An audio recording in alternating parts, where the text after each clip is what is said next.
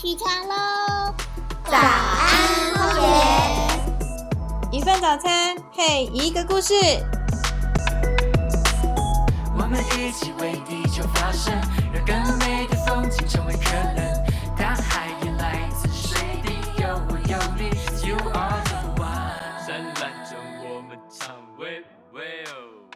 好，呃，各位乡亲父老兄弟姐妹们，大家好。好，大家好。对，很开心哈，在这个有点阴凉的午后，能在这边跟大家分享一下，我们怎么吃能够跟地球呃最友善、最环保。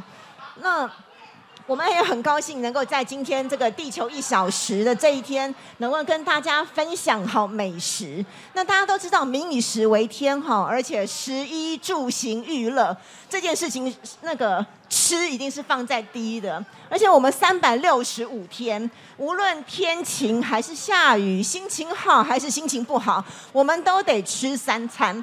好，所以呢，我们张开眼睛就是想早餐吃什么才好哈。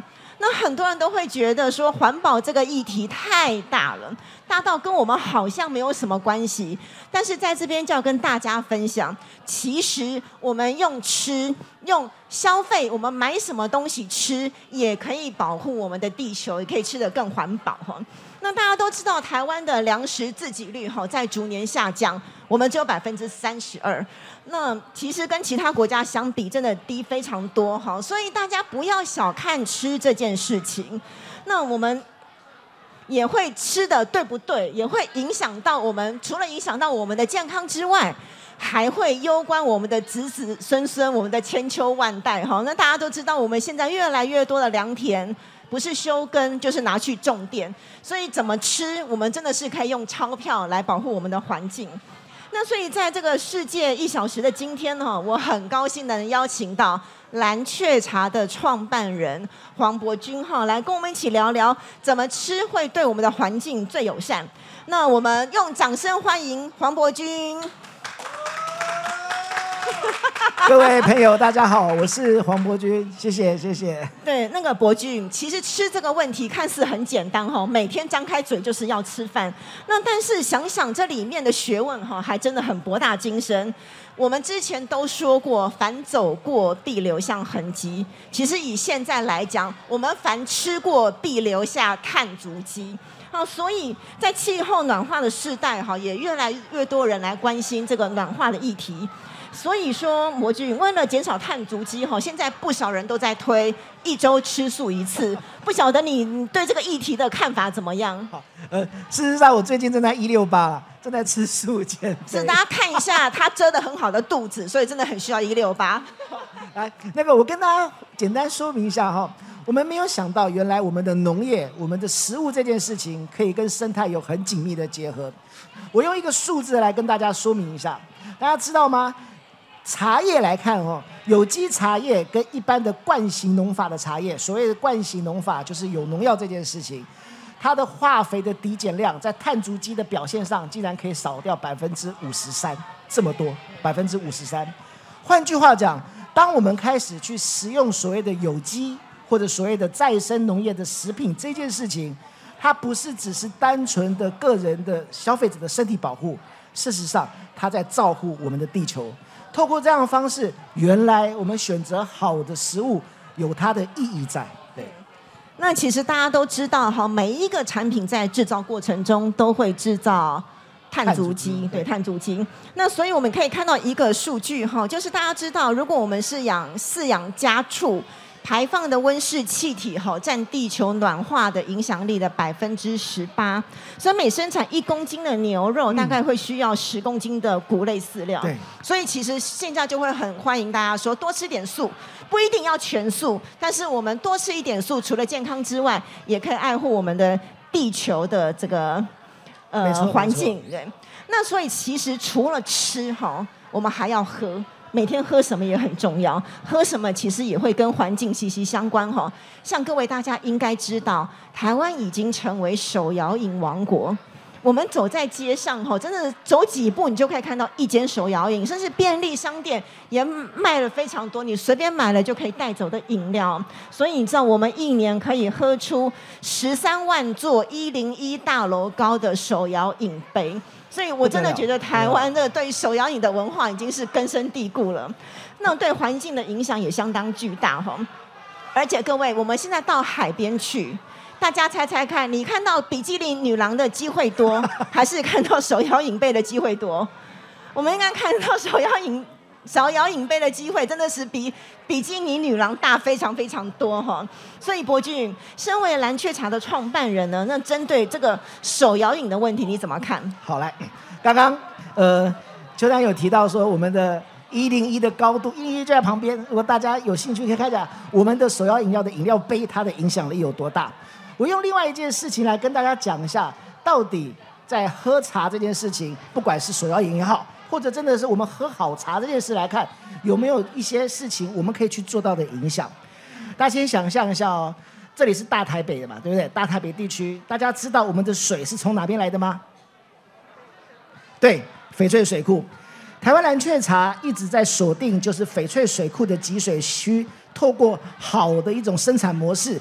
让我们的翡翠水库上面的北市西主流旁边的三个小型集水区，上德、大出坑、余光，在这里去收购好的茶品，让这边的农家因为好的单价有比较好的收入。可是更关键的一件事情是什么？它正是北翡翠水库的上游。也就是说，如果有一天各位喝的茶，不管是什么样的茶叶，可以透过消费，让我们的农家知道说啊，原来。下游的消费者需要喝好茶，原来各位的消费可以撼动农家转做。我用一个数字来跟大家说，大家一定会有更有感触。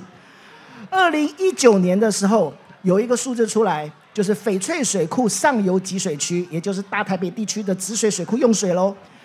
这里的有机茶园面积占全部茶园的，我来问这位这位姐姐，你觉得占百分之多少？有没有百分之三十？你说有机茶园有机茶园有没有占我们翡翠水库的百分之三十？翡翠水库的茶园，事实上完全没有，不到百分之十，只占百分之八，这么少。也就是说，当我们大台北地区的消费者如果透过消费，农家会知道说，原来哦，下游的消费者想要买好的茶，这个茶是没有农药、没有化肥的，可以撼动农家展作。意思就是说，消费可以撼动农家。透过这样的转做，也在创造所谓生物生态的家，那个意义就不一样了。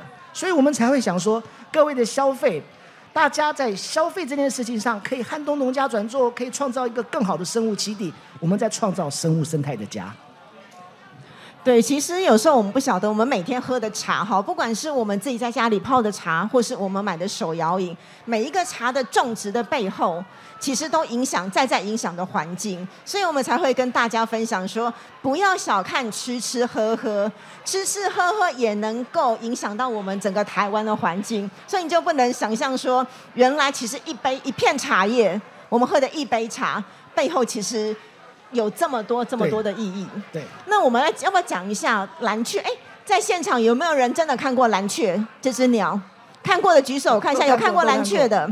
哎，有哎，其实还不少哦。那呃，今天没有特别准备蓝雀的照片啦，但是我要跟大家说，蓝雀在台北真的太容易看见了。我有一次跟蓝雀非常亲密的接触，是在阳明山，我们就是从一个树下走过去。然后蓝雀就突然从我们的头上，你就可以看感到帽子上有那种爪子飞过去的痕迹。那后来仔细看就发现，原来它在那边筑巢。那所以它们是一个很漂亮，但是有脾气有点凶的这个鸟类的。那大家知道蓝雀哈跟阿里山州主，大家知道很多原住民的这些历史故事里面哈都会有一些跟鸟类有关的，像台湾蓝雀就是，因为相传很久很久之前。阿里山大水，发大水，所以这些族人哈就逃着逃着逃着，就逃到了玉山，想要躲避大水。可是他们逃的太慌张了，忘了带火种。那忘了带火种，总是要吃饭呐，那怎么办？那他们就问了很多动物，就说：“哎，你可不可以帮我们去找火种？”然后没有人答应。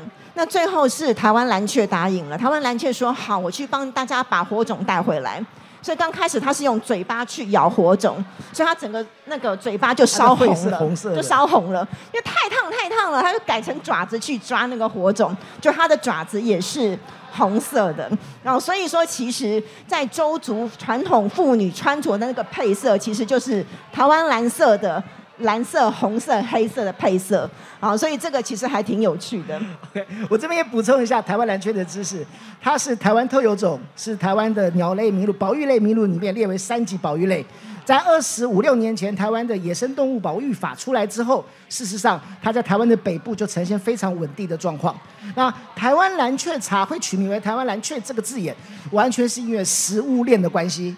台湾蓝雀，它会去吃虫、大虫，大虫吃小虫，小虫吃茶苗，用一个食物链的概念说明这里没有农药、没有化肥，才是生物生态的家。所以我们用一个概念叫做台湾蓝雀为您选茶。可是我赶快跟大家说明一下哦，因为台湾蓝雀并不是猛禽，因为不是猛禽，所以不能做指标物种，但是它可以做象征物种，象征说这里如果有台湾蓝雀这样的概念的话，它可以像是台湾的所谓的文化地景。想象一下哦，如果各位知道台湾蓝雀，会知道它有一个朝边帮手制，就是一对夫妻结婚之后，他的叔叔伯伯、哥哥姐姐会一起帮忙照顾下一代，非常像台湾的文化地景。我们的茶园、我们的水田，如果要采收的时候，隔壁的邻居实际上都是远亲，隔壁的亲戚全部都会帮忙付帮忙来收割也好，插秧也好，所以我们觉得这非常像台湾的文化地景，所以才会说，哎，台湾蓝雀。为您选茶。那我还想问一件比较残忍的问题哈，那伯君为什么好像没有看到手摇饮店有使用蓝雀茶这样子有理念的茶叶来做手摇饮呢？哎，谢谢秋山抛这个球给我。事实上有非常多的手摇饮料店跟我们接触，但是很关键的事情是，因为我们用很高的收茶价格，让我们的茶农比较好的收入，没有农药，没有化肥嘛。一旦没有农药，没有化肥，它的量降到三分之一，他用去手去拔草。太辛苦了，所以我们的收茶价格是拉得非常高。我们透过这样的方式，当然要给盘商的价格就不会太低。所以因此到现在还没有一个盘商来跟我们做一个实际的这样的合作。所以啊，其实这也就再再证明了，我们真的可以用钞票来支持这些有理念的店家、这些产业，因为我们愿意用钞票去消费他们，或者是这些那个从事农业生产的人们，他才会愿意。更愿意的去投入这些，所以各位，我知道很多珍珠奶茶一杯都超过一百块了，那为什么我们不能够支持用比较贵的蓝雀茶，比较好的能够保护我们环境的茶叶，也卖的贵一点点，是不是？如果我坦白说，如果一杯手摇饮，蓝雀茶做的手摇饮，如果超过一百块，大家会考虑吗？我们现在山上的农家有十五位农家，二十五片茶园，全部是锁定翡翠水库集水区的三个集水区。那希望在这里去推动没有农药、没有化肥、生物生态回来，我们称它叫做生态村。OK，好，总之希望万一有一天有手摇饮店真的呃疯了啊，不是真的想通了，想要跟蓝雀茶合作，也希望我们朋友能够用钞票去支持他们。那我像我们知道蓝雀茶，其实跟我们荒野的七地，就是流域收复这个概念，跟我们荒野的，就是七地保护的理念，其实是相当像的。是，因为其实我们。诉求的是保护栖地，而不是保育单一物种。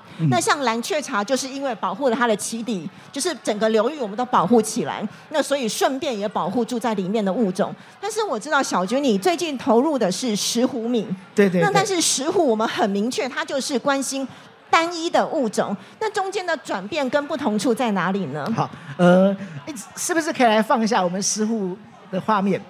我们一样把流域收复的概念，就是集中集水区的气作，让这里的水田没有农药、没有化肥，它竟然可以就是成为生物生态的家。石虎它原本的主食啊，是田里水田里面的田鼠跟野兔，它的主食就是如此。可是呢，会发生一个状况，就是如果这个水田全部都有农药化肥的时候，石虎石虎是不下去的。它如果不下去的情况下，它的觅食去哪里呢？他跑到农家家里后面的呃鸡舍去偷吃鸡，这样的结果变成是这里的农夫非常非常讨厌食虎，就觉得这是一个讨厌的害兽，所以放了非常多的诱饵，甚至是兽夹。可是我们就想说，有没有可能去转换一个模式？这个山谷里面的水田都没有农药、没有化肥，食虎是进到里面吃水、吃田鼠、吃野兔的。这个时候，让石虎来守护这片水田，以及因为透过所谓的环境监测跟环境教育的推动，这个时候我们把水田的价格拉高，让农家这边反而变成环境教育的推动者。哎，有吗？呃，有一次我们就想说，把蓝雀茶的概念哦带到苗栗去，我们找到通宵枫树哦，就是推动石虎米的第一个地点。我们在水田旁边架设红外线摄影机，万万没有想到拍到了一只石虎。这只石虎竟然还在我们的摄影机镜头的面前回头看了我们一眼，像是摆拍一样。来这边看一下，有吗？出现吗？啊，可不可以？哦，这条来了来了。好，那当然有些人开玩笑说：“哇，这位是攻读生，他这么精彩的站在我们的红外线摄影机的前面。”所以后来我们几个农家都非常开心，原来透过流域收复的模式，确实可以创创造石虎的生活基地，它的觅食基地在这里会出现。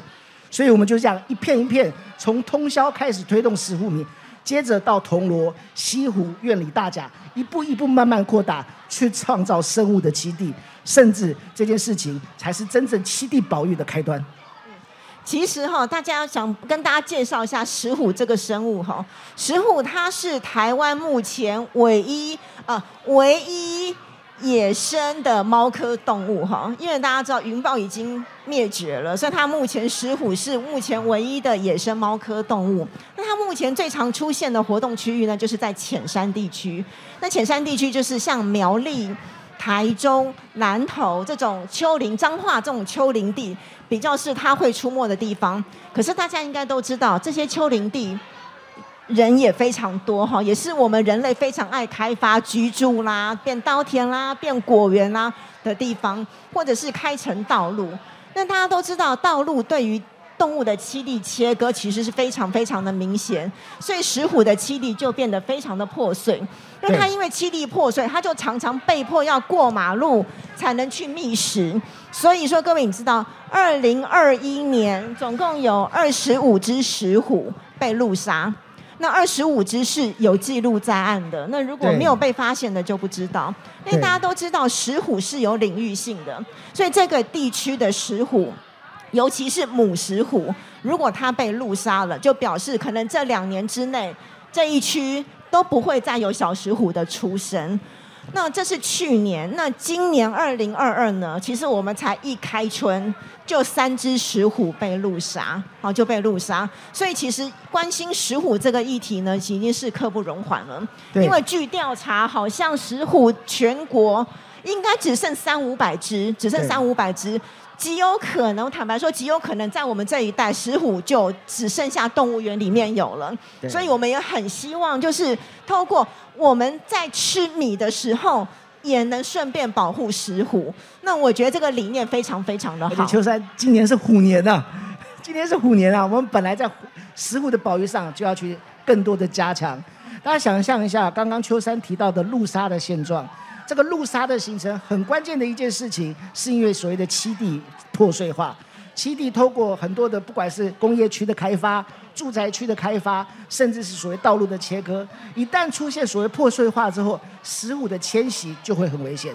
所以一切的起头开始是因为七地的破碎化，再来出现路沙，再来出现了刚刚我所谓的哎农家会对食物的厌恶。所以，当我们去推动流域收复，去透过消费各位的吃这件事情，吃后面的隐含的消费这件事情，可以透过吃去创造石虎的觅食栖地。所以，透过消费，竟然也可以做到石虎栖地的保育。所以我们常会讲，没有错，石虎米的保育这件事情推动是针对单一物种，可是很关键的是要保护它的栖地，保护石虎的栖地。所以，非常非常希望大家一起来参与这样的社会运动。可是小军哈，我要帮这个广大的美食爱好者向你询问一个问题，就是蓝雀茶，好，我们刚说它是流域收复，不用农药嘛。那石斛米，比如说我们就是不用化肥嘛。不用农药，不用化那肥。对，蓝雀茶好喝吗？石斛米好吃吗？来，我跟各位说，蓝雀茶我们还获得了 ITI，就是所谓的比利时米其林的呃风味奖。所以我后来才发现，原来当我们没有农药、没有化肥的时候，它反而出现了土地的原汁原味。我们把这样的产品送去比利时比赛，我们的农家很担心说啊，哇，UG，董学大家想到有机茶是不是平淡，比较味道不出来？结果没有想到它的层次性，我这边直接聊到风味吼，它的层次性比惯性农法的茶叶，就是比有农药的茶叶还更深厚。那我们的米一旦没有农药、没有化肥，加上我们的米种，从桃园三号到月光米，现在有一九四都出来了。我们透过这样的好的米的推动，原来台湾正是所有华人世界可以推动精致饮食的地方。想象一下啊、全球的华人分布的全球的的所在，台湾正是唯一可以推动的，只剩下台湾可以推动精致农业、保护物种，这个就是再生农业往前进的一步。所以说，其实我们虽然就是应该是这样讲，天生就是用大自然的恩赐养育的这些茶或是米，其实吃起来完全不会比我们用化学肥料种出来的差嘛。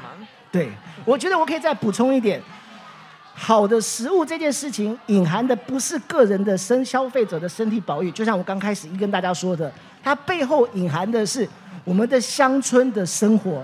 有没有可能乡村的价值？很不好意思，一定要谈价值。为什么？我们农家就面对到说，政府的开发单位就直接说，哎，我盖个工厂可以养活更多的的的民众。可是我们想跟农家说，当我们的米跟日本的米一样好，跟日本的米一样贵的时候，这个时候农家会觉得，哎，我做米才有它的意义在，我种米收入更好，它的意义就不同，是整个乡村的提升。所以我们总觉得食物的背后不是只是单纯的消费者的好吃而已，它后面隐含的是整个社会制度，隐含的乡村的问题，隐含的经济的脉络，这个是我们要推动的事情。那我想哈，你可不可以代表就是 有机业者，从事这种有机农业的业者，跟大家分享一下，就是做这一个行业的辛酸跟你们遇到的困难？哦，非常多。哎哎，只能讲重点了，我们时间有限哦。来，我先说一下哈，我觉得我们可以跳脱有机这件事情，不能只是叫单纯有机，我们想用新的一个更重要的名词是有机的二点零，我们称叫做再生农业。因为全世界开始在推动再生农业，那台湾农委会这边也知道，再生农业是可以跟国际的碳这件事情去做结合的。我觉得很想说的一件事情是，台湾在推动再生农业、精致农业这件事情，正好可以跟国际接轨，在碳的这件事情上。因为以水田来说，在碳汇这件事情的计算，它正好要进到一个所谓的方法论。那我们的茶树这件事情，因为它是多年生种，正好可以进行固碳。所以这个时候，我们发现没有农药、没有化肥这种有机的概念，绝对不是只是单纯的消费者身体保护，它是整个环境的事情。所以非常希望大家一起来参与这样的社会运动。因为我发现我们还有十分钟哈，我觉得我们可以好好谈一下，不，先谈一下石斛米。因为你刚刚我们私底下在喝茶聊天的时候，你有讲到石斛米目前已经从苗栗一直延伸到大甲，对这边都有。对那其实我们很好奇的是，你怎么去说服这些农夫，那愿意加入？你可以跟大家分享一下吗？好好好，那秋山 Q 一个难题给我来。我们从一开始的时候啊，我们在推动环境友善有这种有机的产业，我们或者我们刚刚说的再生农业这件事情，是米的部分是先从呃通宵的枫树窝开始推动。当地的农家在一开始的时候，确实是非常非常的排拒，因为他一旦没有农药、没有化肥，它的量马上降到一半，甚至是三分之一，他是非常担忧的。所以我们用了一个用两个两件事情来推动。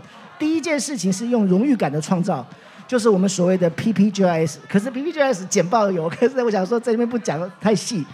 透过所谓的集合式的气作，例如说，哎，你的田在我的田的旁边，三我们三个人都是环境友善了，只剩下你一家，那我们是不是可以透过更多的方式把你一起拉进来？这是其中一个。可是更关键的是，我们用很好的收米的价格。十五米的收米价格，透过我们所谓的社区参与式的预算、社区参与式的讨论，发现哦，要用这样的价格，农家进来才没有后顾之忧。所以大家会看到，哎，十五米还会稍稍微贵一点，但是这才是土地的价值啊！所以我们用这样的方式开始逐步的扩张。我们从通宵枫树窝的原本的四个农家开始一步一步推动，哎，结果院里的农家有有机米的农家哦，就说他想要进来，那我们还说不行，为什么？因为一定要石虎出没才是我们要去收的水田，所以我们去架设红外线摄影机，去做过深度访谈调查，确定有石虎了，我们才会让这些水稻田进来。所以一步一步开始从通宵到铜锣，后来到西湖，那现在到院里大甲，我们竟然发现石虎不但沿着浅山地区到人类的居住生活的边边出去过去之外，竟然在院里的海边出现了。它沿着河道大安溪过去上去，然后到一个地方，呃，我我觉得先不要透露出地点，因为那个地方我们还没公布。那个地方竟然被拍到石虎，所以我们就去推测，它不但它的适应性强，只要没有农药、没有化肥，它不但可以沿着山林在移动，它甚至也可以沿着河道在移动。所以我们觉得这件事情大有意义啊！如果透过好的护育、好的保育模式，它是可以慢慢拉回来的。如果各位有看过文献的，会知道石虎在早期大概有清清朝日据时代的时候，整个西部都很多的石虎，可是现在只剩下呃苗栗、台中、南投。但是我们希望透过更好的模式，可以不断的扩散出去。哦，所以其实，在游说这些农家的过程中，应该是是花了很多心力。对，那其实，哎，会有同才的力量吗？农夫会影响农夫吗？你说哪一个？农夫呢？会影响农夫吗？农夫就是在影响农夫啊！对，就是农夫彼此之间啊，是一种互相学习的过程。就是农家会说：“哎，我今天被收的是十五米。”那他们讨论的结果，当然最关键的是啊，你也是有把 价格价格比较好。对，结果没有想到关键的事情。价格是很重要的，所以才会跟广大的消费者说，透过好的价格可以撼动农家转做。一旦农家转做之后，保育的是生态。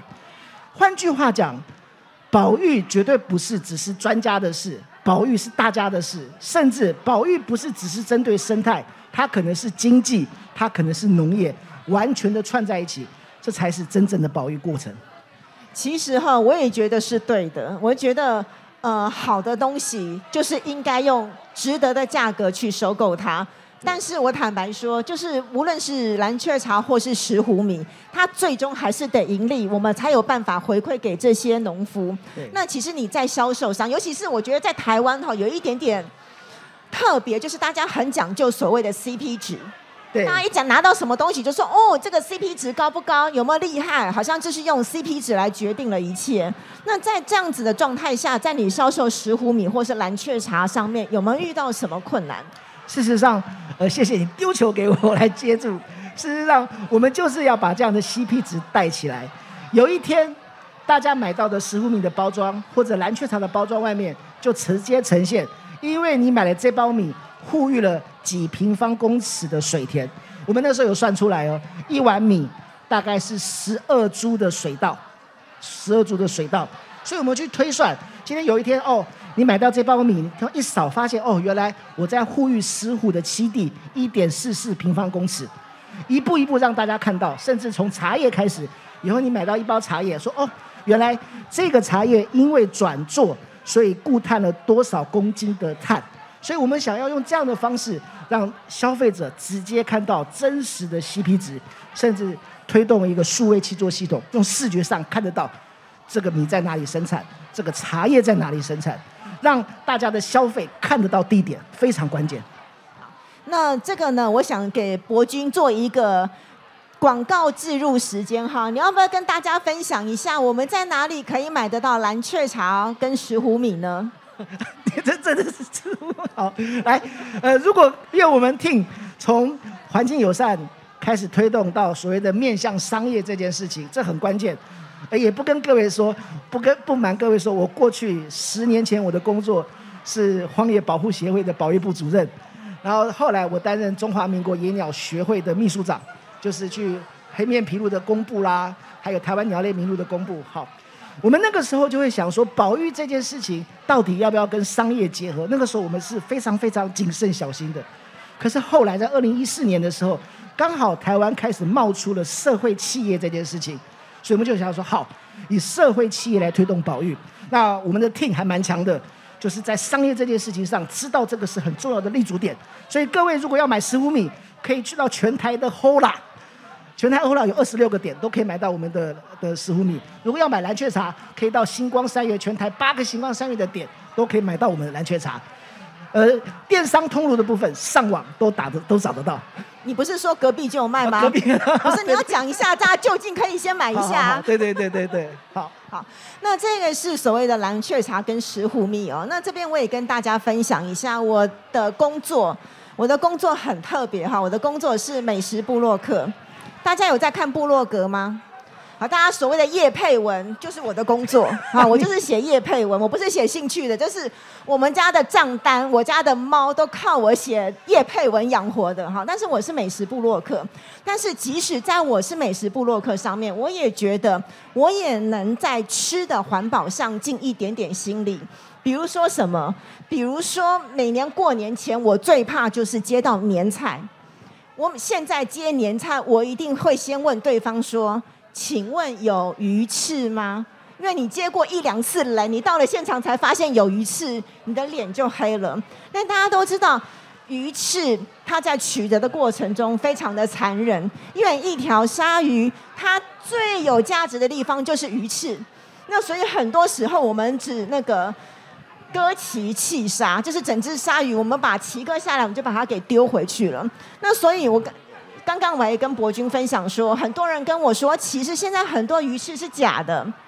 可是我跟他说是真的是假的，跟我来讲都没有关系。为什么？因为我们不应该推广吃鱼翅是一种珍馐，是一种美味，是一种很高级的表现。那所以，即使我是靠这个为生，那只要他的这个餐点里有鱼翅，我就不接，就是我就不接。那还有，其实对我们来讲，我们怎么在吃可以爱护这个环境？就是我们点的刚刚好，我们不要剩太多粮食。那但是大家知道，我们有时候工作，店家就恨不得我们把他们的店的餐点全部都介绍过，他就出了满满的一桌，你绝对吃不完。那你要不要打包？那正常来讲，我们都会鼓励大家打包回去。但是我打包了几次之后，我发现不对，因为有一些我根本来不及吃，有一些复热太难吃，我最后都把它们回收。可是各位，在我把它带回家的过程中，我浪费了什么？包材，对，很多包材。那所以说，也会很建议大家，我们要怎么样透过吃吃喝喝影响我们的环境呢？就是建议大家用钞票消费有理念的店家。好，好，谢谢。那今天的座谈，那我们的这一组吃的座谈呢，就到这。拼命守护着画面，采取行动，以免永远失去机会。我们一起为地球发声，让更美的风景成为可能。大海也来自水滴，有我有你，You are the one。灿烂中我们唱，喂喂哦，喂喂哦。